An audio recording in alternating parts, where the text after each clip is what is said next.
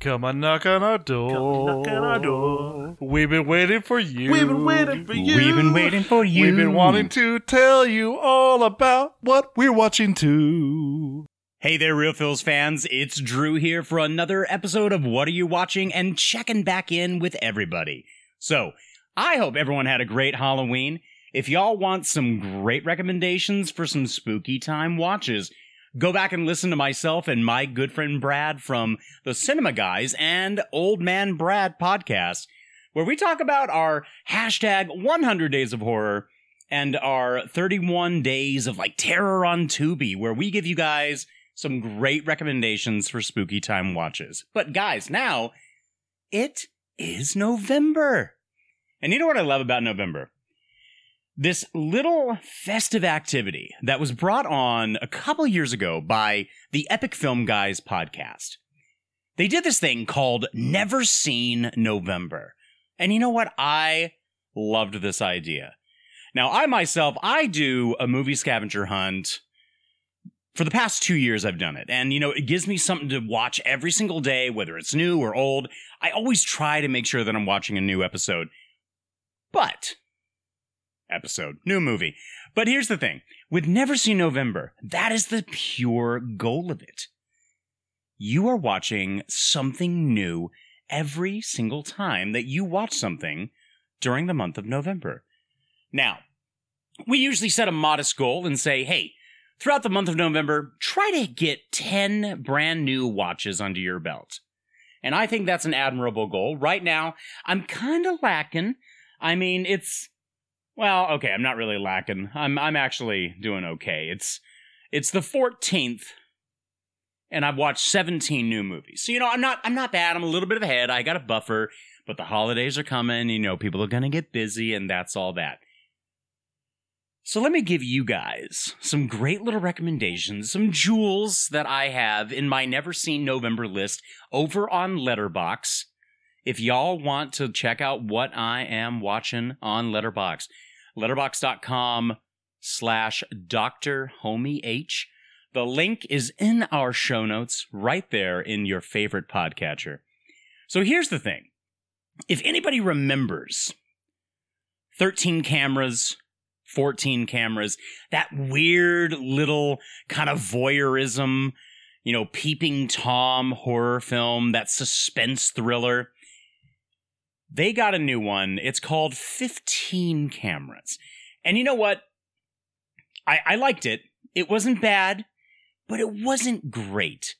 And I think the thing that I was kind of really disappointed about uh, this film is that it didn't have the original actor from the 13 cameras film. Now, unfortunately, when I was doing research on 13 cameras and I was looking up stuff on 14 cameras, you know, I came to find out that the main actor who played uh the the psycho, the kind of like creepy dude, Sean Kerrigan, he passed away. I didn't know this and I was really sad when I saw that 15 cameras was uh, not starring him. But you know, this takes place after 14 cameras, obviously. There has been like a Netflix documentary series about the creepy uh, d- guy who had all of these little apartments and homes that people could rent, and he's hidden cameras in all of them, and he's downloading footage and watching footage and having people watch it online. And so now you have this young lady and her fiance and she's just obsessed with this true crime kind of thing. And she's watching this docu series on like the creepy super and she's just obsessed with it. So her whole thing is to find any type of detail that was left over because lo and behold, the home that they just bought is one of the previous homes that was owned by the creepy super.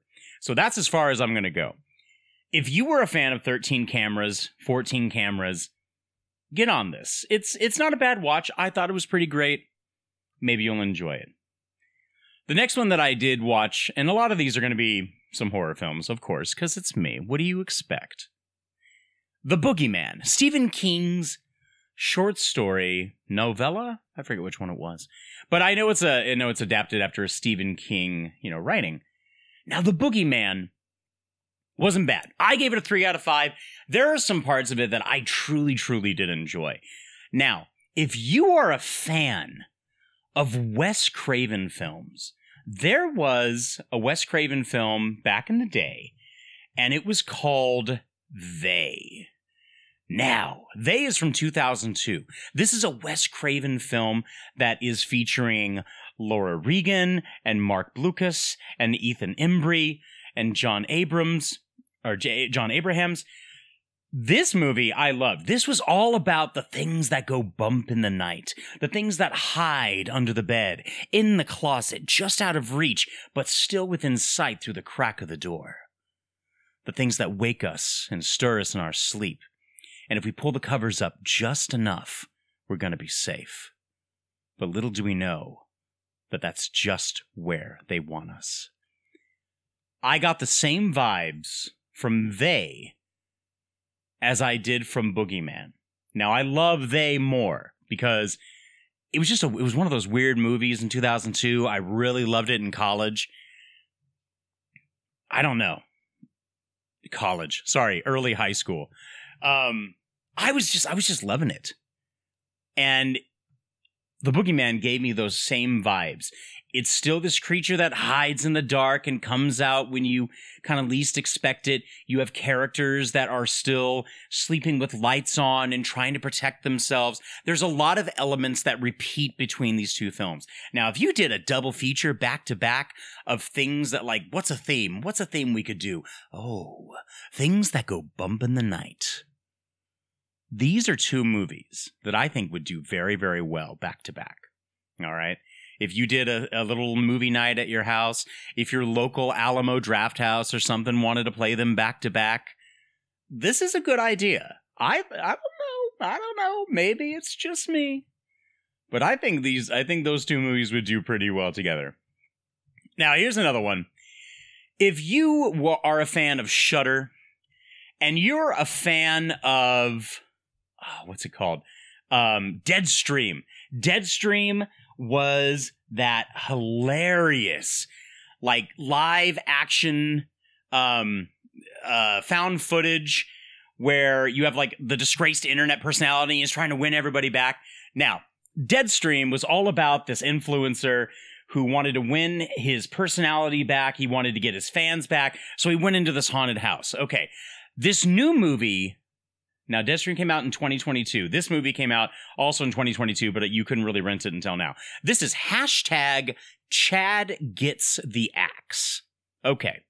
Now, instead of having one influencer, you are having, good gosh, it's, uh, four. You have four influencers in the film. And they basically do the same thing. They go out to an old murder house where there were victims and a satanic cult, and they live stream themselves. But now you have different influencers almost like competing for who's getting the most views, and things just kind of go awry in the house. So instead of like Deadstream, where you have Joseph Winter, who I mean, you know, directed by Joseph Winter and his lovely wife. I think Deadstream does a far better job. It's comical. It's great. I love the fact that you can focus on one character. Not that hashtag Chad gets the axe is bad in any way. I just think there's a lot of energy going left and right. And I think there's a lot of missed opportunities in the movie itself that don't take advantage, but rather purposely guide some misdirection for the audience to follow the wrong characters. And it's still enjoyable. There are still some funny, funny parts. But it's, I don't know. Again, another movie that you could pair up, do a nice little double feature, Deadstream, hashtag Chad gets the axe. You could rent hashtag Chad gets the axe. I don't know where it's going to go streaming, but Deadstream you can get on Shudder, and uh, y'all should watch both of those if you haven't had the chance to do so. Now, there are few and far in between some great movies that take place in a gas station, especially horror films in a gas station, guys. I'm talking Night of the Hunted. Now, Night of the Hunted, also, I would almost put not on par, maybe a little bit less than the movie Splinter. But Night of the Hunted, you have a young woman who is coming back home and they have to stop and get gas. And as she's trying to leave the gas station, someone takes a pop shot at her and she gets shot in the shoulder and she's down. Now, with Splinter, one, another one of those movies where I think is just great. I think it's such a good film. You have people who are coming into a gas station, but they can't leave because something is outside and it's not it's not letting them leave. Now, in Night of the Hunter, you got a guy with a gun. In Splinter, you got this weird creature that can infect people and it almost turns them into like a zombie esque kind of thing. Again, you have these fun little pairings that can be a double feature, and everything is coming thematically for them. If you haven't seen 2008 Splinter, it's a ridiculously impressive horror movie for the budget that it had and the creature effects that are there. Night of the Hunted, also good. You kind of connect with this character. You have a lone gunman who's just out there, not even out there in like the daytime. It's pitch black. And you have this looming billboard that's very clever, where depending on how you read it, it says, God is nowhere. But then if you read it another way, it says, God is now here. So it's interesting. You have the juxtaposition of this person who is being trapped inside of the gas station, a lone gunman plugging away with bullets, and she feels that she's alone. God is nowhere. And him up there with the gun. God is now here. So that's, uh, that's a little bit interesting. I I enjoyed it. I thought it was pretty fun. Next up, uh, we have Hell House Origins, Hell House LLC Origins. This goes back and it is giving you where, I mean, mainly where those creepy, creepy clowns are coming from. We all know the clowns in the Hell House trilogy. We love them clowns in the basement, at the bottom of the stairs, at the top of the stairs. How they're moving, we don't know. But I'll tell you right now, the original Hell House, that genuinely disturbed me. I found it very unsettling. It does kind of go downhill uh, as the trilogy continues, especially the third one. I think they kind of brought back some good vibrations, some good energy with this origin, this prequel.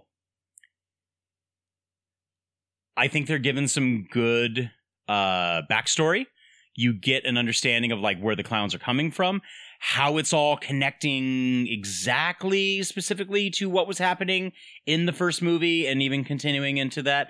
I think there are some strings that are loosely tied, but still, you get some good jump scares, you get great atmosphere. I enjoyed it. It's something that was there. Again, more options for a nice little marathon. You're pairing it next to you know next to the other one. You can find Hell House LLC Origins on Shudder, and uh, another one, another uh, another one that you could be going for a rental now, I don't know about you. I'm really happy to see Heather Graham in a lovely little horror movie. And more importantly, give it up for the lovely lady that is Barbara Crampton. Horror royalty. Okay. Suitable Flesh, directed by Joe Lynch. This is an interesting film.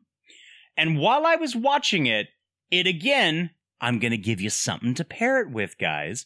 It reminded me of Fallen with Denzel Washington and John Goodman. The one where he, you know, the spirit is is possessing people and he's singing that song Time is on my side. In this film, you have a spirit that's taking over a boy, his father, back to the boy, back to a psychiatrist, back to a doctor, back to the psychiatrist, back to the boy, and then boom, boom, boom, boom, boom. It's just jumping bodies, and that's exactly also what we had in Fallen. Another double feature for you, ladies and gentlemen. You are welcome. It's an interesting film. Uh, it's quirky. It's kind of like you watch it and you're thinking like, what the hell's going on? And I was kind of that mindset throughout the film itself. What the hell am I watching? But the more I thought about it, and I did connect it to the uh, to the movie Fallen with Denzel Washington and John Goodman, the more I kind of appreciated it a little more. I kind of looked at this and went, okay, I can get behind this. I understand what we're doing here. I understand the energy that's all happening.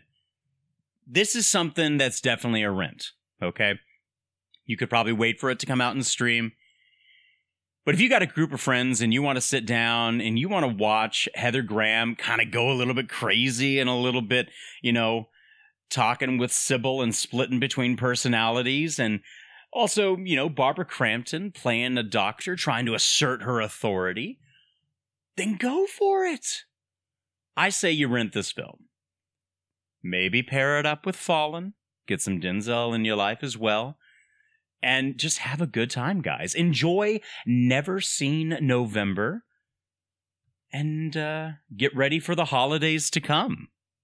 So, a few more recommendations that are not movies, but more importantly, uh, you can go out there into the world of podcasting. Once again, guys, go over and check out my friend Stephen Izzy on everything I learned from movies. That's everything I learned from movies. Guys, they're out there celebrating Die November, a slew and selection of dinosaur themed movies. Please go check them out. Any podcatcher out there, just search for everything I learned from movies. You can also check out Izzy. She's over on her Etsy store at Untidy Venus. That's a goddess who's bad at housekeeping. Guys, you can also catch up the last episode of the Slashers podcast. Please do so. This was such a delight as they delved into the early years of the slasher genre throughout the 80s. I cannot tell you, as much as a huge horror fan as I am, that this was just a delight. It was enjoyable. You got three different perspectives from highly intelligent, quirky, and funny people, very sincere, absolutely loving the genre, and let's be fair, knowing their shit. Okay? This was a hoot. Please go check out The Slashers. If you also want to check out uh, Brad over on Old Man Brad or 2B Tuesdays on tu- on uh, Twitter or X as it's now called, you can check out Brad. He is doing some reviews. Recently, he put out an episode on Onyx the Fortuitous and the Talisman of Souls. This is a movie that I personally backed, and I'm still waiting on my my Blu-ray. But uh, it looks like a hoot and a half. And speaking of again, Barbara Crampton's in that one, along with Jeffrey Combs. Guys, how can you not resist it? This movie looks amazing, and I cannot wait to watch it. Ugh, other things and podcasts to look out for. Two Peas on a Pod with Nicholas Haskins and Gerald. Guys, please go check out Two Peas on a Podcast. There's some great guys. There's some great friends of mine. And of course, you can always go check out the Epic Film Guys, the Contrarians. Get out there, guys. Check out some podcasts. Check out some movies that you've never seen before.